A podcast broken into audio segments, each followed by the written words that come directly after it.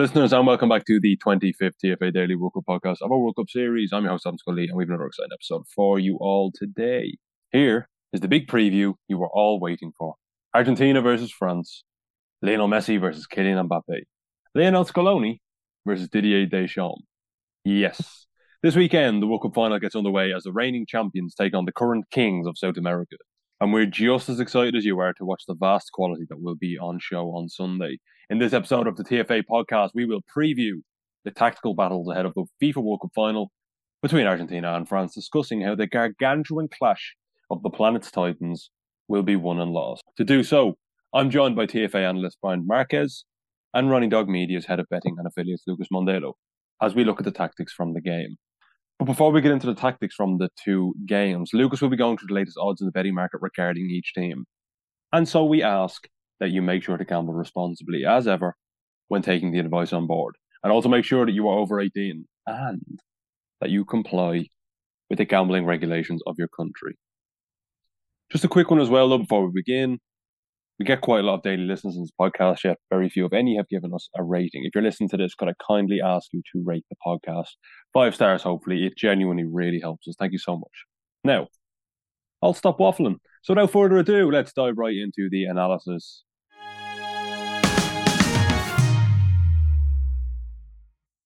Ryan, Lucas, thank you so much for joining me today to preview the one, the only, the World Cup final Lucas, I'll throw it to you first, and we'll jump straight into the, I suppose, the latest odds. There's been a change in the market that in the betting market that you and I discussed just before starting the podcast.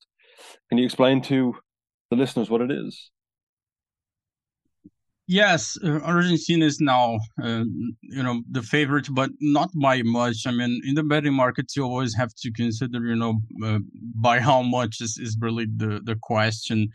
And uh, you had France yesterday with some, you know, uh, three uh, percent above France in terms of market expectations, and now that dropped around ten percent, which is uh, not that little for a game like this. Mm-hmm. You, you know, there is a big misconception among most bettors that you know bookies change odds except you know for situations of goals normally the changes are because of money you know going into a team or another so when you have a change like this you know around the world cup final it means there's you know a lot of bets you know happening in excess to to argentina compared to to france.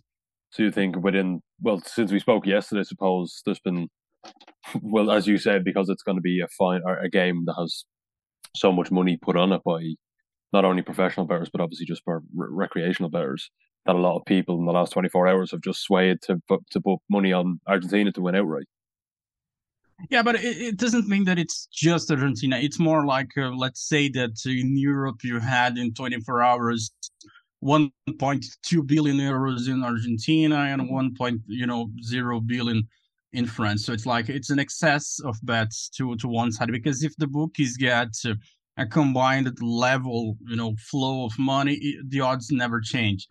So it it means it, it changed a little towards Argentina, but um, it doesn't have necessarily any you know reflection to real life uh, mm-hmm. sports uh, facts. This is also important. This is just a perception. I mean betting markets are a game of perceptions. So if Argentina gets, you know, hammered with pressure in the first five minutes, this could change radically in mm-hmm. five minutes. During you know the live betting markets, they tend to to change more than you know the so-called early today and the pre-match markets. And Lucas, finals have been notoriously, I don't want to say dull, but I mean, they're obviously not as as I mean, teams don't want to make mistakes, so they're obviously not going to be as you know attacking or as as as expansive as they would be in maybe the group phase or in the the knockout rounds prior to the final.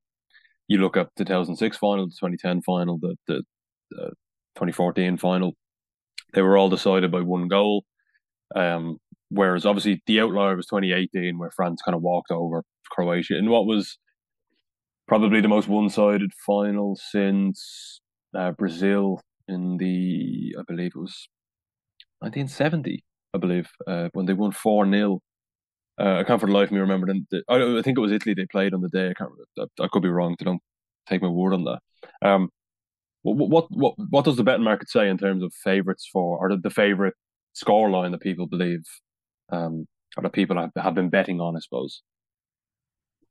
Uh, this one is very interesting because you know match draws is now has higher odds than France and Argentina with average three to one, and uh, that's interesting because you know the most expected exact score market uh, is uh, one one with odds of five point five. So it, it's a bit of a paradox, you know, having the lowest odds for a match draw result when you have the match draw as the most likely result. And um, uh, I mean, in the 1x2 market, then you have nil nil with 6.0, which is almost the same in this market. And then you have both 1 0 scores with odds, you know, on average 7 to 1. So people are not expecting many goals, and any score other than this has odds beyond 10, which is, you know, a, a big odd. And, uh, well, I guess it pretty much summarizes, you know, how the market doesn't really expect lots of action. Mm-hmm. I, I, certainly wouldn't expect a lot of, of action because I know France are notoriously cautious anyway in games. Um, you know, they especially against better opposition, they do have a tendency to sit back. That's okay. I mean, there's no harm in doing that. And then you look at Argentina's quarter final against Netherlands, where the Netherlands dominated possession. Argentina were more than happy to sit back and allow them to have the ball they obviously as well can still play quite cautiously, albeit they've been very entertaining at the World Cup. The most difficult game they had was the Netherlands, and they kind of changed their game plan just a little bit to play more pragmatically. I think it's fair to say. Brian, talk to me then about some some key tactical battles to expect from this final, because going over or writing the preview, I suppose, for the final um, last night. I've been watching a lot of games of their games recently, keeping track of kind of well, I was looking for ways that they can kind of break each other down. One way I noticed was that Argentina, they've only conceded an XG of 0.39 per game, which is really impressive to be fair. Um, I think they've scored like an XG of like two, which is great. But when you look back at all their clips of chances they've conceded, a lot have came from crosses and long balls. They haven't seemed to they seem to struggle in dealing with those kind of. And I said this to you before a few days ago on the podcast, playing ugly almost, if that makes sense. And it's not to say that going direct is ugly, but it's, it's just you playing. I suppose just not playing this beautiful football that everyone's used to. Like you saw the Netherlands when they were trying to, they couldn't play through Argentina, so they brought on Weghorst, they brought on Luuk De Jong, started going long, and Argentina couldn't cope with it. Couldn't cope with those two target men.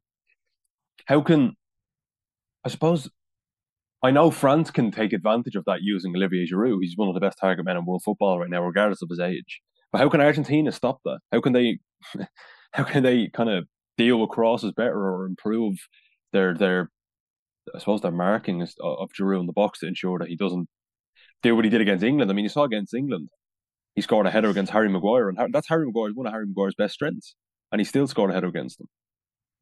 Yeah, and it's something like I, I think it's underrated in the skills of Mbappe. Maybe he he has a really good cross as well, and mm-hmm. and also the heading technique of Kylian Mbappe is is is very good. So it's going to be a threat for Argentina, and that I think that's what Argentina has been thinking and talking about, like how we are going to like congest the wide areas because France look to um, progress through these zones with obviously Dembele, Mbappe, Theo in both flanks.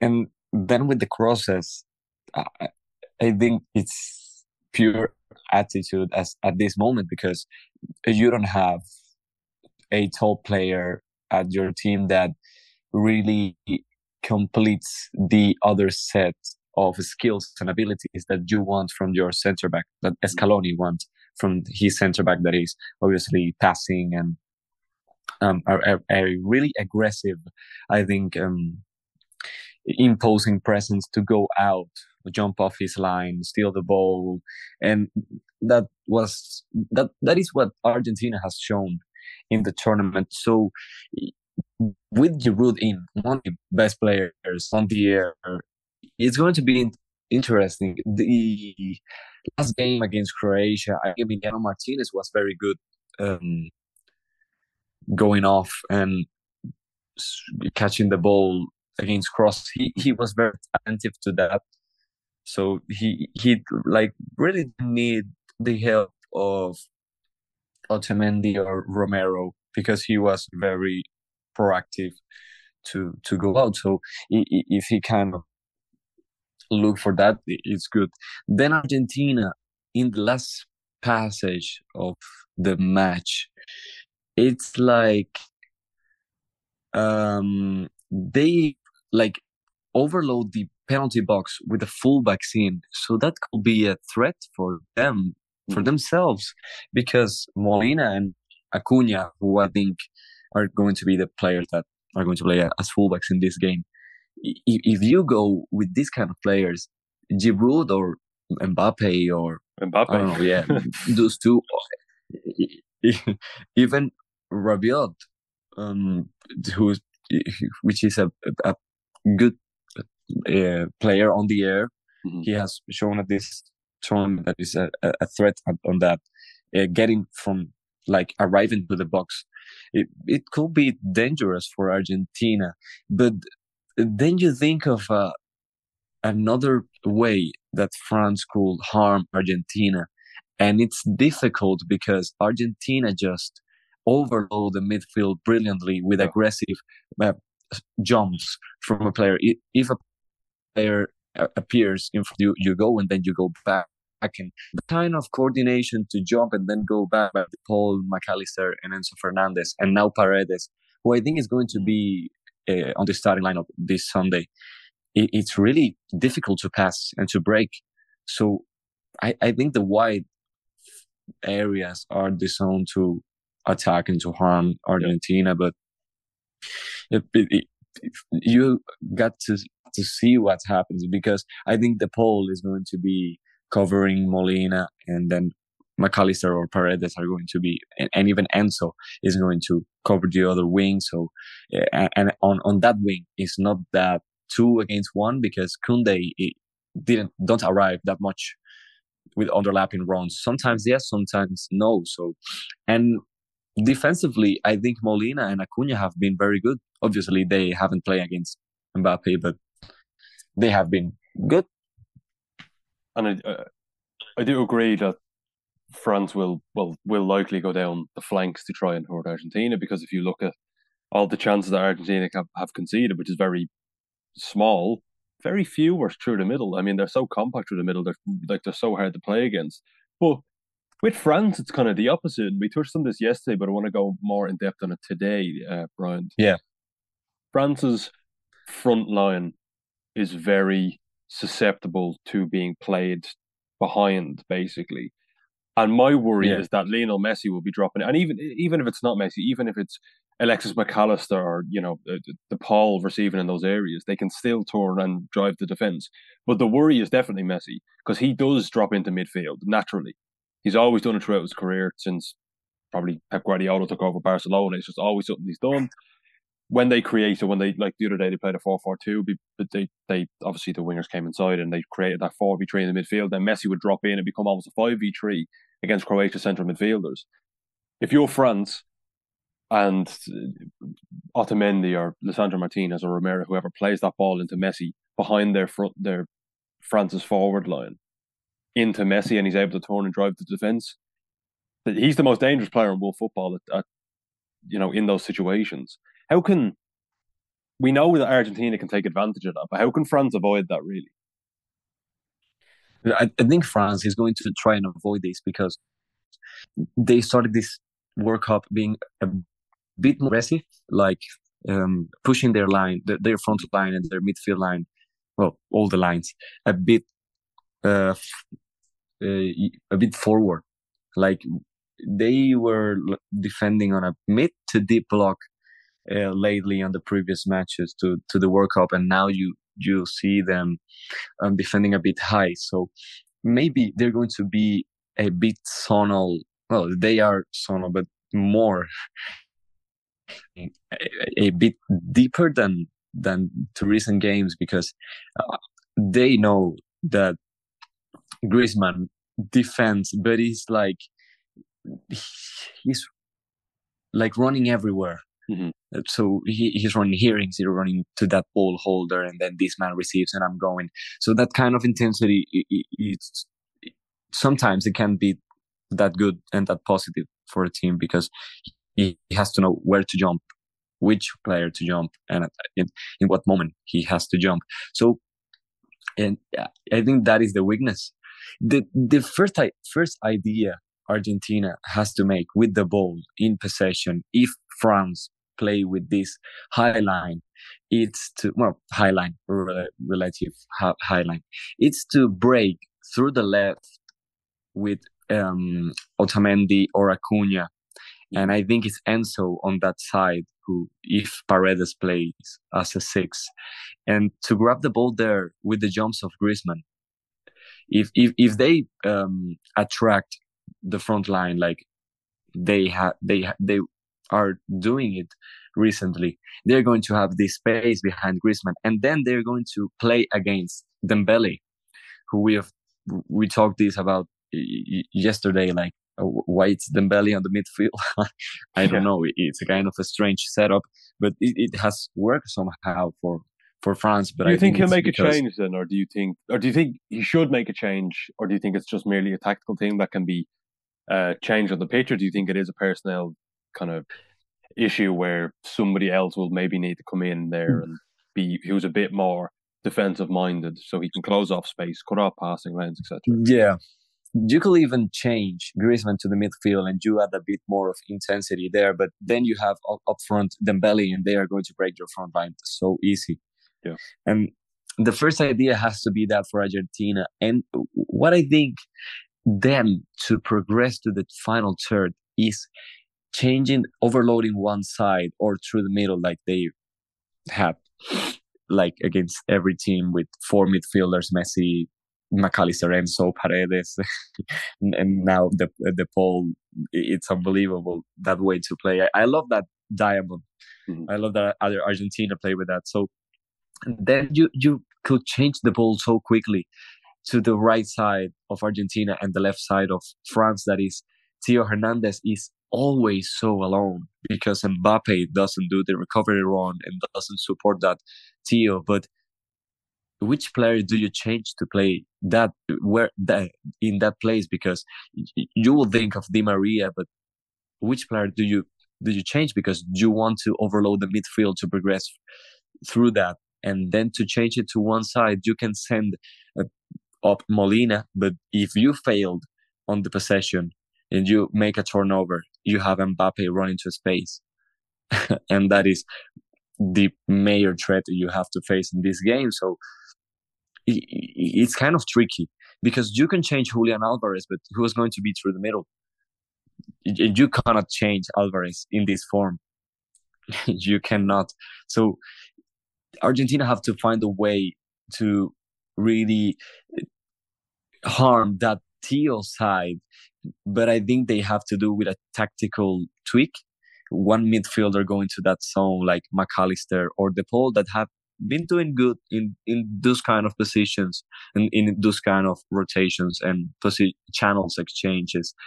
But I think Di Maria, if he's not a, a starter in this game, he's going to be like in the 60th minute, like because they know his zone is very important tactically and obviously because he's technically gifted and talented player. So you want that kind of player in a final. He literally scored a brilliant goal in the last final Yeah. Argentina played against Brazil. So you want that kind of player. And I think the first minutes of the match off is going to be very tactical. But then if Di Maria comes in, mm, mm, they they have to take advantage of that two against one situation, or or, or even one against one against Mm. Theo. Di Maria also scored uh, an incredible goal against France in the 2018 World Cup. yeah, Probably yeah, one of the best goals. Well, it, it was one of the best goals of the tournament until I believe a few minutes later when Benjamin Pavard, I think maybe in the second half, probably did outdid him, which was incredible with that um the way it swerved in. It was, it was an unbelievable goal. But you spoke there about you know tweaks, I suppose, needed. Lucas, I'll come to you on this, right? Messi's dominating headlines, obviously, because he's been incredible throughout the tournament. He's reeling back the years with vintage performances. But Scaloni, I feel, doesn't quite get the credit he deserves. If you look at the statistics of Argentina, which I was uh, observing last night, Argentina only maintained the same formation uh, throughout a full match once, and that was against uh, Saudi Arabia, which of course they lost. They used the four four two, and it, it it obviously didn't go quite well. But you see how many changes he makes throughout games. So against uh, Croatia, they were 2 0 up. He used that 4 4 2, and it becomes almost a diamond in the midfield, or maybe five when Messi drops in. When they went 2 0 up, he changed to a back five because they didn't need to take those risks anymore. He dropped the midfield. I think he took off Leandro Paredes and he brought on uh, Lisandro Martinez to go with a back three. Do you think? I mean, he's clearly tactically very astute, but do you think he doesn't get the credit he deserves because Messi's almost outshining him in a way? Not outshining him, but he he is because because he's the star. He shines brighter than any other. Well, I guess you have to consider psychological factors here. I mean, Messi had lived some considerable drama with this, you know, his team before you know last year's title in Copa America. I mean, it was almost like a nightmare participation in the national team until lifting that trophy, which is you know not nearly as prestigious as people think in Europe. Um, so. I, I mean, in terms of um, some stuff that happened, for example, in Brazil, in the 90s and you know the 2000s you had some players asking not to be called for these tournaments almost like a friendly so it's like the generation of Ronaldinho and Ronaldo Nazario around 2006. It happened. So it's stuff like that that I mean Brian is also from my region, so I don't want to offend the region, but that's that's how it was perceived. So it's like last year Argentina won against Brazil, you know, a game that. Uh, they had a lot more motivation and that mm-hmm. was important for their morale to to you know to build up towards this tournament it the image of seeing Messi lifting a trophy was you know important to all these things but uh, I agree that he deserves at least some credit because although Argentina isn't in my opinion nearly as you know technically tidy as France for numerous reasons. I mean, for instance, a more experienced team. Mm-hmm. Deschamps has been, you know, in charge for a longer time, but uh, you gotta give the coach some credit for trying the right cards, in my opinion. After the Saudi Arabia disaster, I mean, he changed lots of you know starters. I think there were five at least, because you gotta communicate clearly to the dressing room when something like that happens. I mean, you have the king of Saudi Arabia you know, declaring a holiday because of the games. It's like this stuff gets, you know, players get bombarded with social media stuff. So, you know, I think he, you know, was able to shake a little bit the moods in in a positive way. And that that in itself is, I think, beyond any tactical change that he could do to improve the situation. So I think young coaches also suffer a little bit with situations like that. And uh, to to finalize my comment, I guess there are some comparisons with the situation of Ronaldo with his his team, you know, and uh, in my opinion, Ronaldo was always a lot more of a leader in in Portugal compared with Messi. You had that image of uh, him leaving injured in 2016 mm-hmm. at you know minute 15 i guess. And he was giving orders to the team just like the coach you know standing by his side. And that image you know will last forever. And and it's part of the problem of portugal when that situation happened in the knockout stage here. So the question is is messi that much of a leader and how much you know the coach impacts this team. And i guess it's it's a real deal. I mean i i think he deserves credit and it's going to be a protagonist from now on especially perhaps at the club level in europe. I suppose leaders are different in how they approach things where some maybe, you know, even in terms of management, some managers will be very aggressive and they'll be very vocal. Like you'll have your Antonio Contes, your Jurgen Klopp's, Pep Guardiola, obviously as well to a certain extent.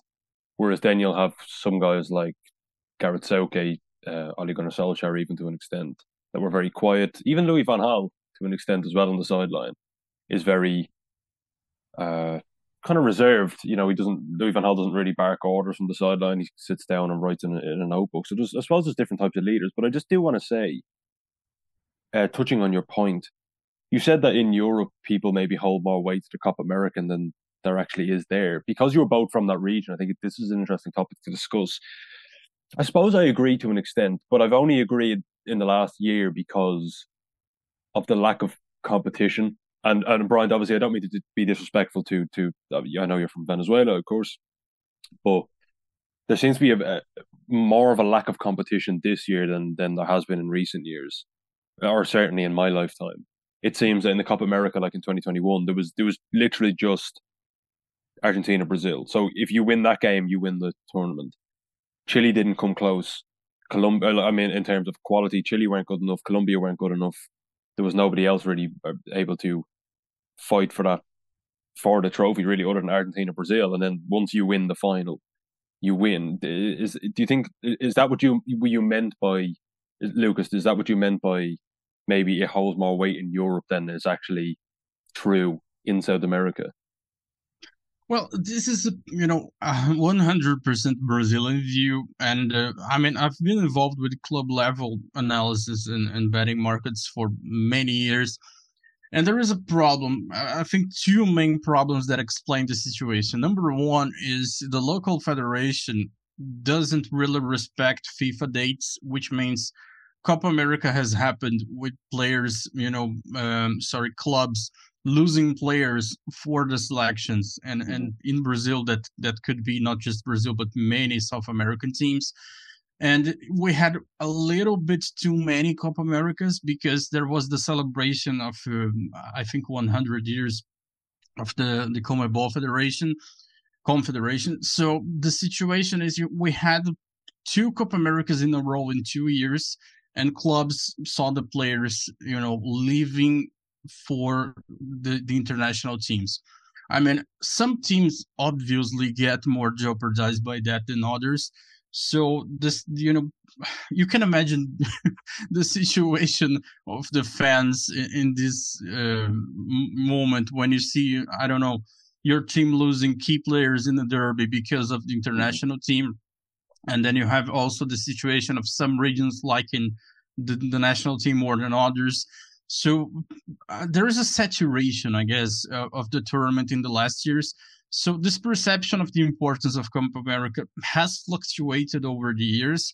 I think after a notable case when Ronaldinho asked to not to be called to Copa America, there was some kind of um, sensation that you know the, the international team was being disrespected and when Dunga started his first, uh, you know, term in Brazil, there was a clear message to the players: value this thing, or you won't be called. So mm-hmm. then, in that situation, Copa America was valued. But these days, after so many tournaments, you know, jeopardizing the clubs, I would say Brazilians are pretty much, you know, not that interested, and that's that explains a lot of why Argentina had, in my opinion, not that much opposition to win last year.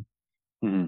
It is interesting. And, I, I mean, considering all these facts, I mean, I, I don't believe people in Europe have that much of a clear picture, and that's why I believe the tournament is somewhat. Uh, no, yeah, I fully agree.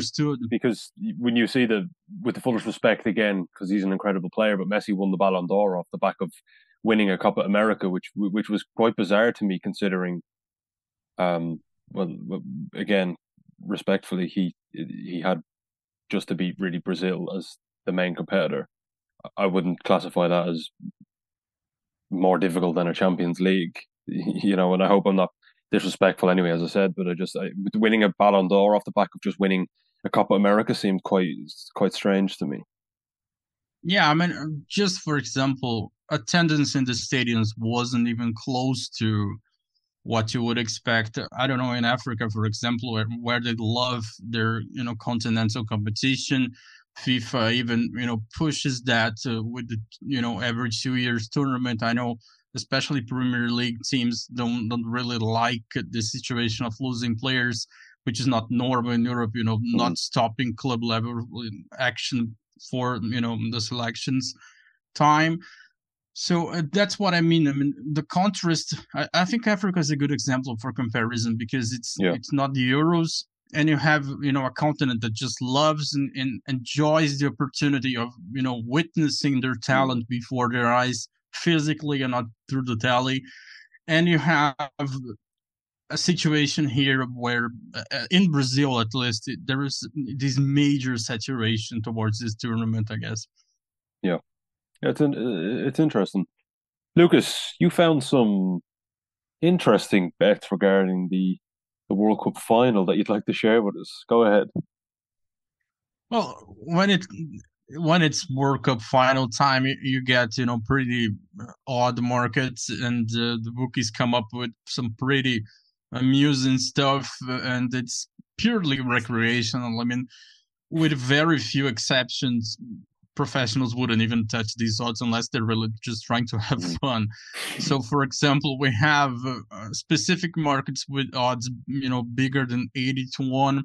And in a specific bookmaker here, which I won't say the name, you have odds for, you know, Julian Alvarez to score first and Theo Hernandez to be carded first. And if that happens, you get 81 to 1 in the so it's like 10 bucks could get you, you 800 put, bucks. Yeah you, you put a tenner on you get what 820 isn't it? It's because of the 810 plus your tenner back no it's uh, 810 in this case but it's still good money for do you not get your money back from it no, I mean I'm using decimal odds here, so it's like it's ah. eighty one point zero actually. I mean I'm translating because in Britain it's and I suppose Ireland too. It's more mm. common to use fractional odds. Yeah, it's but fractional again, odds we use, not decimals. Yeah. Yeah, but then again, this is more like for recreational bets mm-hmm. because it's it's almost insane to try to you know make sense of fractional odds when you have to think fast like a trader. So this mm-hmm. is also an interesting piece of information. So if you go pro anytime, it's got to be decimal odds. It's much easier. Anyway, if I go pro betting on Julian Alvarez to pick up a yellow card after he scored, or maybe I will. Maybe I'll put a tenner on it. If I win, I'll I'll I'll go pro with you. How about that? Yeah, I mean, I, I really, I don't know why, but it, it bothers me when someone gets you know a card when they score and you know lift their shirt these days because he, score, he scores, he'll score the winner, whip his shirt off, and get sent off. Incredible yeah, I mean, it's been a rule for so long, and there was even a funny story, not so funny for us, but uh, the team that I supported here, Grêmio, we had a, you know Brazil Cup final in which a very young player, you know, lifted his shirt, and I, I don't remember if he was red carded right away or if he get if he got another yellow, but he missed the second leg of the final because it was you know two games and it was like one of the most important players. And let's say the the fans weren't really pleased with that. When so you look at back... Cam- Cameroon, uh, when they beat Brazil in the group phase, and Aboubakar took a shirt off because he scored the winner, he got sent off. it's tragic. Yeah, I mean that's that's not a bright idea. I mean, I, I get that uh, you you get pretty much excited, but uh, yeah, I think it's really dumb well, anyway, you you also said there was uh, we spoke about before the podcast. There, there's a particular bet you've never seen before in all your years of working in the betting industry. What is that? Can you tell the listeners? Because it is quite. I actually I got quite a chuckle out of it as well. Well, the point is, um, these things are really like uh, uh, the book is pretty much try to come up with stuff. So, in the professional markets, you pretty much focus on handicaps and over unders. So mm. if you stay like years on, on this job and you don't face a more recreational role like like I do these days uh, at uh, you know our new brand Total Football Betting and, and the Ronnie Dog Media network in which we, we bring interesting stuff and entertainment stuff too. It, it means that um, you gotta dig for these things to find out and uh, this one is pretty cool actually you know, for laughter's sake, actually, which is Messi to have more left-footed shots on target than Mbappe. And then the odds for that are 1.44. I mean, it, it reflects the characteristics of the players. And then you have the inverted bet, which would be Messi to have more right-footed shots on target than Mbappe with 13 to 1 so it's like uh, i mean uh, you, it's pretty hard to actually not pretty hard but it's weird because to calculate these things you got to actually make some statistics for the odd because any odd is you know based on on some kind of stats the, the book is creates. And uh, i mean i imagine a trader having to make this kind of uh, let's say accountancy to to find out what crazy odds would be released. I've, I've one more question. How many drinks do you think you would have had you would have to consume before you put any sort of money on on on on Messi to have more left foot or sorry Mbappe to have more left foot shots than Messi or vice versa well, I believe that uh, drinks wouldn't be enough because when you when you become a professional bettor or an executive, there are lists that circulate in the bookies of uh, you know automatic bans for players that are professional. So, for example, these days I was testing a casino for a project, and uh, the moment I made a register, the casino sent like in, in one minute, uh, you know you are at in some sort of list so please uh, the website considers you too much risk do not come back stuff like that. So i believe alcohol wouldn't be you know enough chemistry. I would have to pay you to place the bet for me. Maybe. I i i even think if i was absolutely plastered i really don't think i would ever put a bet on that maybe a euro i think I mean, i'd be interested especially to see if mbappe would get more left foot shots than messi because you can just always say in your lifetime, I put a bet on Mbappe put more have more left foot shots than Messi. No one would believe you, but it would still be a, an interesting bet, I suppose. To yeah, you know, for me, unfortunately, the instincts of professional bettor make it, it. Makes me hurt to think about making a bet for fun. So it's like uh, the brain was kind of you know, designed not to do this. Lucas, you live life so relentlessly. well, that's that's the end of our World Cup preview. Brian, Lucas, thank you so much for joining me today. To all the listeners at home, I hope you enjoyed too. And make sure to tune in on Monday as we review the World Cup final and the tactics from the game in what will be the final episode of our World Cup series. And I'm sure both Brian and Lucas will be glad to see the back of me for a long, long time. So check back in for that and please share the podcast too, as it really helps us to grow. Also, please give the podcast a rating of five stars. It helps us in more ways than you know. Ooh, that rhymed. Thank you all for listening, and goodbye for now.